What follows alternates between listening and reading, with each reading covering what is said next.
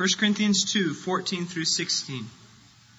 The unspiritual man does not receive the gifts of the Spirit of God, for they are folly to him, and he is not able to understand them because they are spiritually discerned.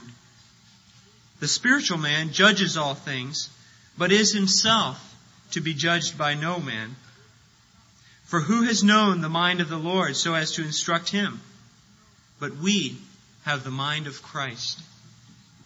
Let me try to sum up where we have come so far in 1 Corinthians chapter 1 and 2 so that we can put today's text in the context of, of what we've seen so far. Turn with me to chapter 1, verse 2. And I'll try to just take you with me on a little tour through what we've seen so that where we are will make more sense. Chapter 1 verse 2. Paul refers to the church that he's writing to as those who are sanctified in Christ Jesus, called to be saints. Notice he calls the whole church saints, even though he knows that there are inauthentic believers, that is, false professors among the church. You can know that from chapter 11 verse 19. There must be factions that those who are genuine among you may be recognized. And he says in chapter 13 verse 5 of 2 Corinthians, examine yourselves to see if you are in the faith. So he knows that among these people to whom he's talking, there are some genuine and some inauthentic people. But in the judgment of charity, he looks out over the church in the eye of his mind and says, saints, called. But then in verse 8, he tells us what will mark out the saints. Namely, they are going to be sustained or confirmed to the end in faith. Verse 8, He will sustain or confirm you to the end, guiltless in the day of our Lord Jesus Christ. How does He know that? Verse 9, God is faithful by whom you were called into the fellowship of His Son, Jesus Christ our Lord. So those whom He calls, He keeps. Those who are called are confirmed to the end, He says. And this is a precious dimension of God's sovereignty, isn't it? That those of us who have tasted the call of God in our lives, have felt ourselves drawn into the fellowship of the Son, we don't have to bank on our power to sustain us to the end. We can look away from ourselves to the faithfulness of God and hear the promise of Romans 11:29 which says the call of God is irrevocable. So those who he calls, he keeps, and that's the mark of a called person. They persevere to the end in faith. This is very hopeful and very humbling, isn't it? God does the calling, God does the keeping, and therefore we're humbled. It wasn't us who got ourselves called, it wasn't us who got ourselves kept. But it's hopeful too, because the faithfulness of God is the strongest thing you could rely on in all the world. Now you keep reading and you get sad because you see in verses 10 to 17 of chapter 1 that there are divisions and boasting. They're lining up behind their favorite teachers. I belong to Paul. I belong to Apollos. I belong to Cephas. And bragging about the superiorities of their teacher over another teacher. And Paul has to deal with pride. It's the main problem in this church. And what's the main weapon with which he deals with this pride? The cross. Now let me read some verses so that you can see that. Verse 13. Was Paul crucified for you? Answer no. So don't boast in me. Verse 17. Christ did not send me to baptize, but to preach the gospel, not with eloquent wisdom, lest the cross of Christ be emptied of its power. So don't boast in man's oratory. Don't boast in man's intellectual prowess. Boast in God. Verse 18. The word of the cross is folly to those who are perishing, but to us who are being saved, it is the power of God. Verse 23. We preach Christ crucified, a stumbling block to Jews, folly to Gentiles, but to those who are called both Jews and Greeks, Christ the power of God and the wisdom of God. So don't boast, he says, in what is exalted among men. Don't boast in that because God has revealed His wisdom and His power in ways that look weak and foolish to the world. And so if you try to look for something to boast in, you'll find yourself heading in the directly wrong way. He ends the chapter with a negative statement of his goal, verse 29, so that no human being might boast in the presence of God. And again, positively in verse 31, let him who boasts boast in the Lord. But he's not done yet. Even though he's using the cross all the way through, he's not done with defeating pride. Verses 1 to 5 of chapter 2. He picks up the same theme of verse 17 and he says, I didn't come preaching in lofty words of wisdom, verse 1. He says again in verse 3, I came in weakness and, and fear and trembling.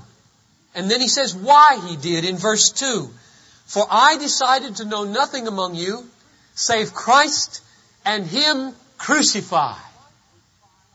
In other words, what he's saying in verses 1 to 5 is that I want not only my teaching, I want my whole life to be a living illustration of what happens when a person no longer leaves Christ in the dim, dark past as a place of substitution, but brings it right into the present as a place of execution. The execution of his own pride and self-reliance and boasting. He wants to be a living demonstration of a dying to self and a living to God in verses 1 to 5. Now what's he going to do? Which way is he going to go at this point in his thinking? That's where we left off last Sunday. We picked it up in the Sunday evening at verse 6 and went on through verse 13. So some of you have seen what I'm going to survey right now. What does he do in verses 6 following? He corrects, first of all, a misimpression, a possible false impression. What would that be? Well, he has assaulted wisdom violently in these first verses of this book. Let me show you. Verse 17. Christ did not send me to preach with eloquent wisdom. Verse 20. Where is the wise man? Verse 21. The world did not know God through wisdom. Verse 22. Jews demand signs, Greeks seek wisdom, but we preach Christ. Verse 26. Not many of you were wise. God chose what is foolish in the world to shame the wise. Verse 1 of chapter 2. I didn't come proclaiming to you the testimony of God in lofty words of wisdom. Verse 4 of chapter 2. My words were not implausible words of wisdom. So wisdom is clearly taking it on the chin in these verses, right? The false impression would be there's no place for wisdom in the Christian life. And Paul knows he's created that impression. And therefore he says in verse 6, Yet among the mature we do impart wisdom. Although it is not a wisdom of this age. And then in verse 7 he says it's a hidden or in mystery he re- reveals a wisdom of God. In verse 13, if you want to drop down there, it says, we impart this not in words taught by human wisdom, but in words taught by the Spirit. So Paul is distinguishing two kinds of wisdom, right? A wisdom that he rejects called the wisdom of this age in verse 6, and the human wisdom in verse 13, and the wisdom that he asserts is the wisdom of God in verse 7. Now let's ask a few questions about this wisdom. Let's ask where it comes from and what is it? What's the content of it? Alright? Where does it come from? Second half of verse 7. He says that this wisdom is what God decreed before the ages for our glory. What God decreed before the ages. And then verse 9, he says that no eye has seen, nor ear heard, nor has it ever entered up into the heart of man. That's the literal translation. What God prepared for those who love Him, who are called according to His purpose. Let's paraphrase Romans 8. Verse 28. Verse 10 says, God has revealed this to us through the Spirit. So there's no basis for boasting, is there? The wisdom comes from God. That's the answer to the first question. God decreed the wisdom. We didn't get it by what we saw. We didn't get it by what we heard. And we didn't get it by thinking it up in our hearts.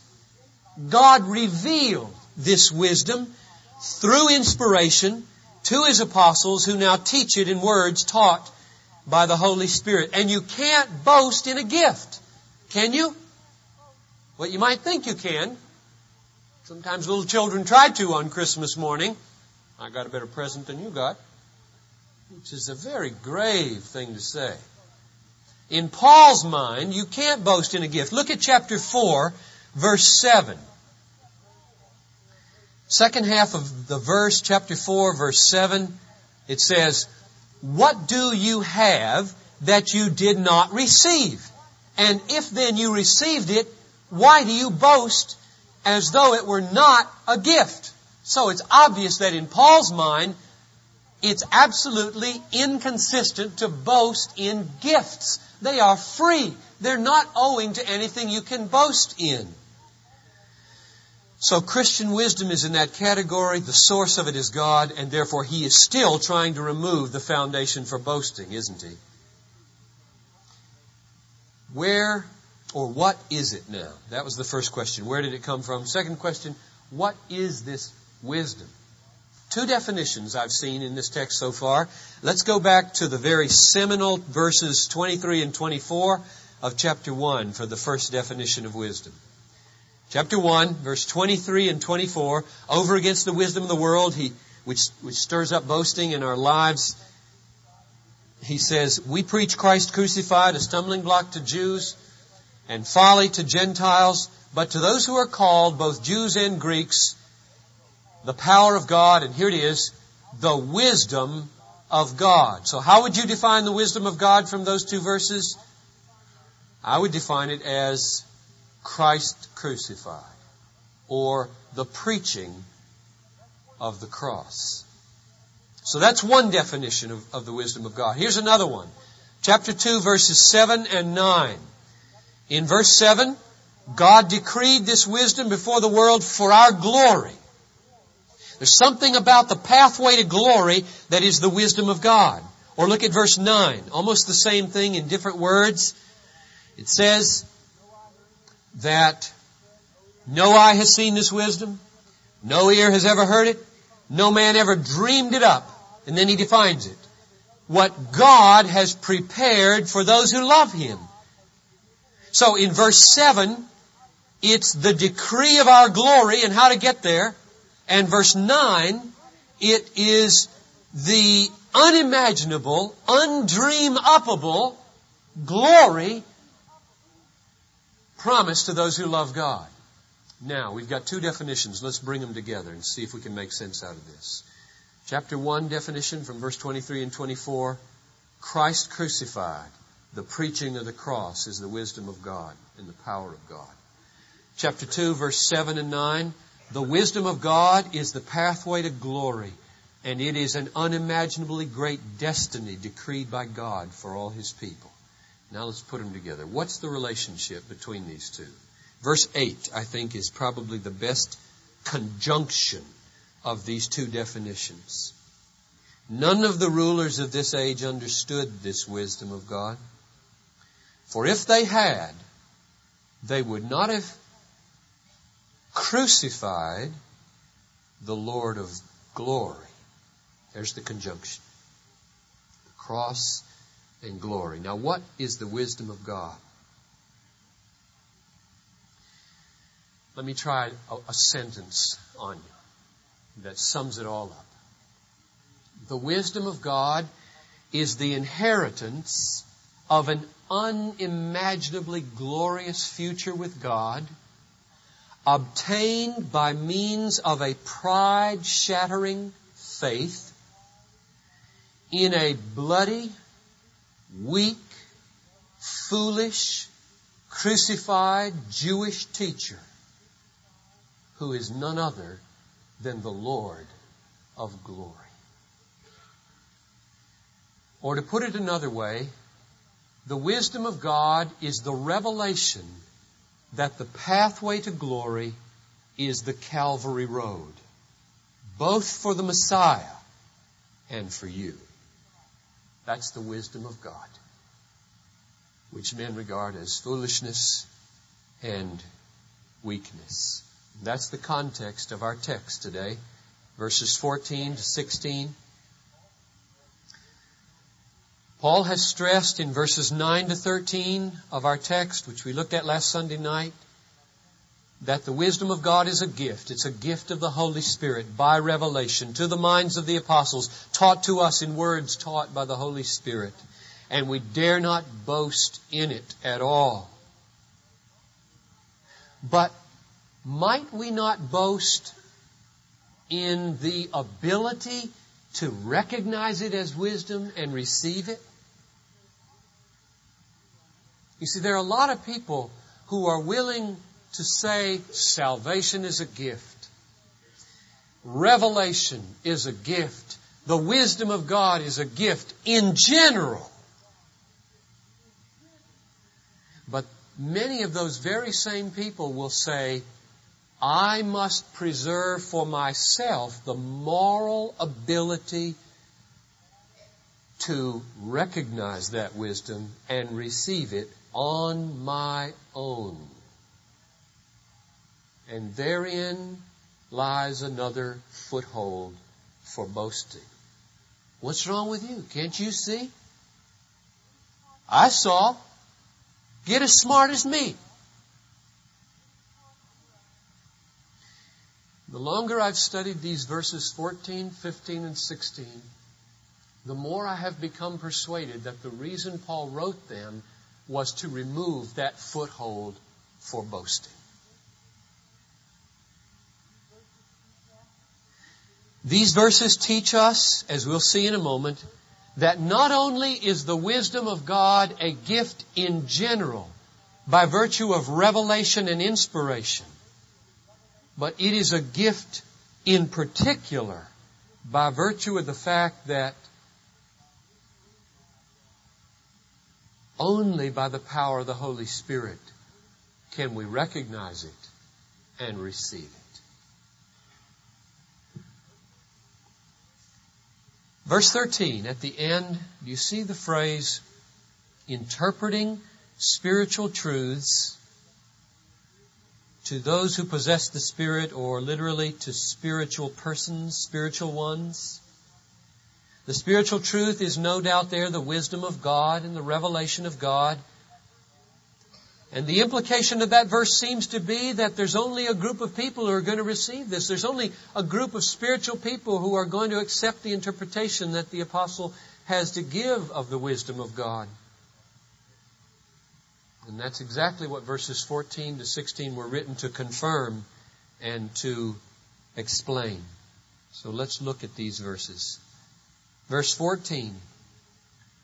The unspiritual man does not receive the gifts of the Spirit of God. Or more literally, the natural man does not receive the things of the Spirit of God. Who's a natural man? A natural man is a man without the Holy Spirit. A natural person is a person who is merely human. In fact, next Sunday's message is entitled The Danger of Being Merely Human. As mere humans, we have no divine work within us. No special enabling grace. No ministry of the Holy Spirit. We have one birth, our physical birth. And as such, Paul says here, we do not receive spiritual truth. We will not. We do not esteem it. We do not value it. We reject it. Why? The next phrase in the text tells us why. For these truths are folly or foolishness to the natural man. Now that word foolishness ought to ring about five bells in your head if you've been here for the past four weeks. It's all over the place in chapter 1. He's never left the foolishness of the cross. Verse 18, chapter 1, the word of the cross is foolishness to those who are perishing. Verse 23, we preach Christ crucified, a stumbling block to Jews and foolishness to Gentiles. It's the same word as we have right here in verse 14. If you want to know what the spiritual things are that a natural man regards as folly, all you do is go back a few verses and read cross, cross, cross.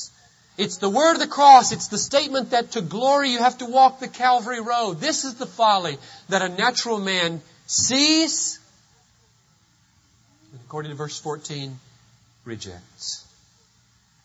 But that's not all. There's something worse here. There's a bondage. A terrible bondage, isn't there? Verse 14 continues, He is not able to understand them because they are spiritually discerned or spiritually assessed. Now I want you to notice the ominous shift from the does not receive them to the cannot understand them. That's ominous. That's frightening. That's bondage. Apart from the Holy Spirit, which constitutes us as spiritual, our moral character is so proud, so hard, so rebellious against the cross of Christ and the summons to die there that it cannot see it. We have moved from a will not to a cannot. That is the bondage of moral blindness. But take note, moral blindness rooted in rebellion does not free from moral accountability.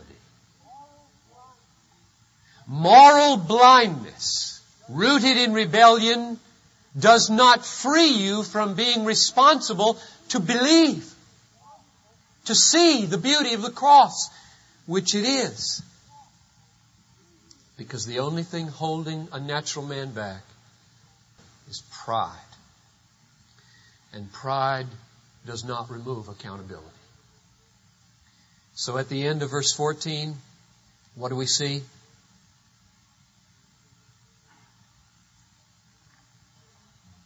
That the things of the Spirit of God are spiritually discerned or assessed. What does that mean?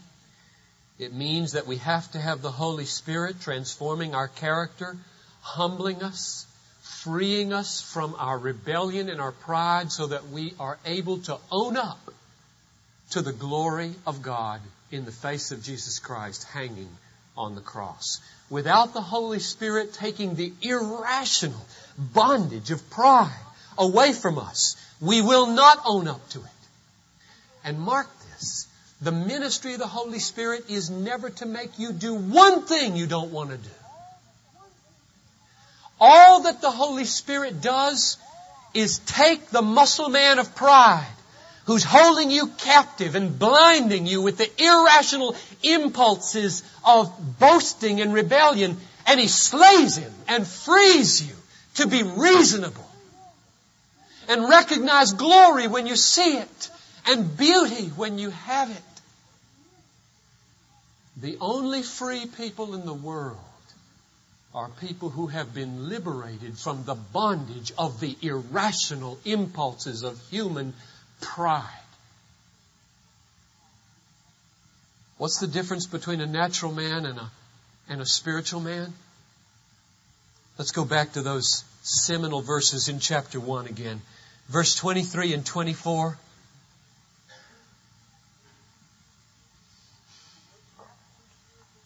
The words natural and spiritual do not occur in these two verses, but I want you to ask the question as I read them, What's the watershed between the natural man and the spiritual man in these two verses? We preach Christ crucified, stumbling block to Jews, folly to Gentiles. That's the response of the natural man, right? But to those who are called, both Jews and Greeks, Christ, the power of God and the wisdom of God. There's the response of the spiritual man. What's the watershed? What's the division? The call of God, right? Those who are called see. So they're the spiritual ones. So what constitutes you as spiritual is the call of God in your life. And this is so helpful for me to see because I want to see the harmony and the unity of Scripture. And I know from the Gospel of John, for example, that you have Jesus the Good Shepherd calling people. The sheep hear His voice. They recognize it and they follow Him. That's the call of God into His fellowship. But back in chapter 3 it said, the wind blows where it wills. The Spirit blows where He wills. And nobody knows where it comes from or where it's going to. And so are all who are born by the Spirit. Born of the Spirit, called by the shepherd are exactly the same reality.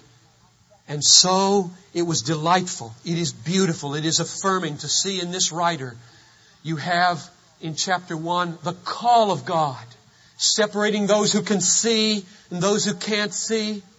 And you have in the second chapter the division called spiritual and natural, meaning Holy Spirit driven and those left in the rebellion of their evil hearts.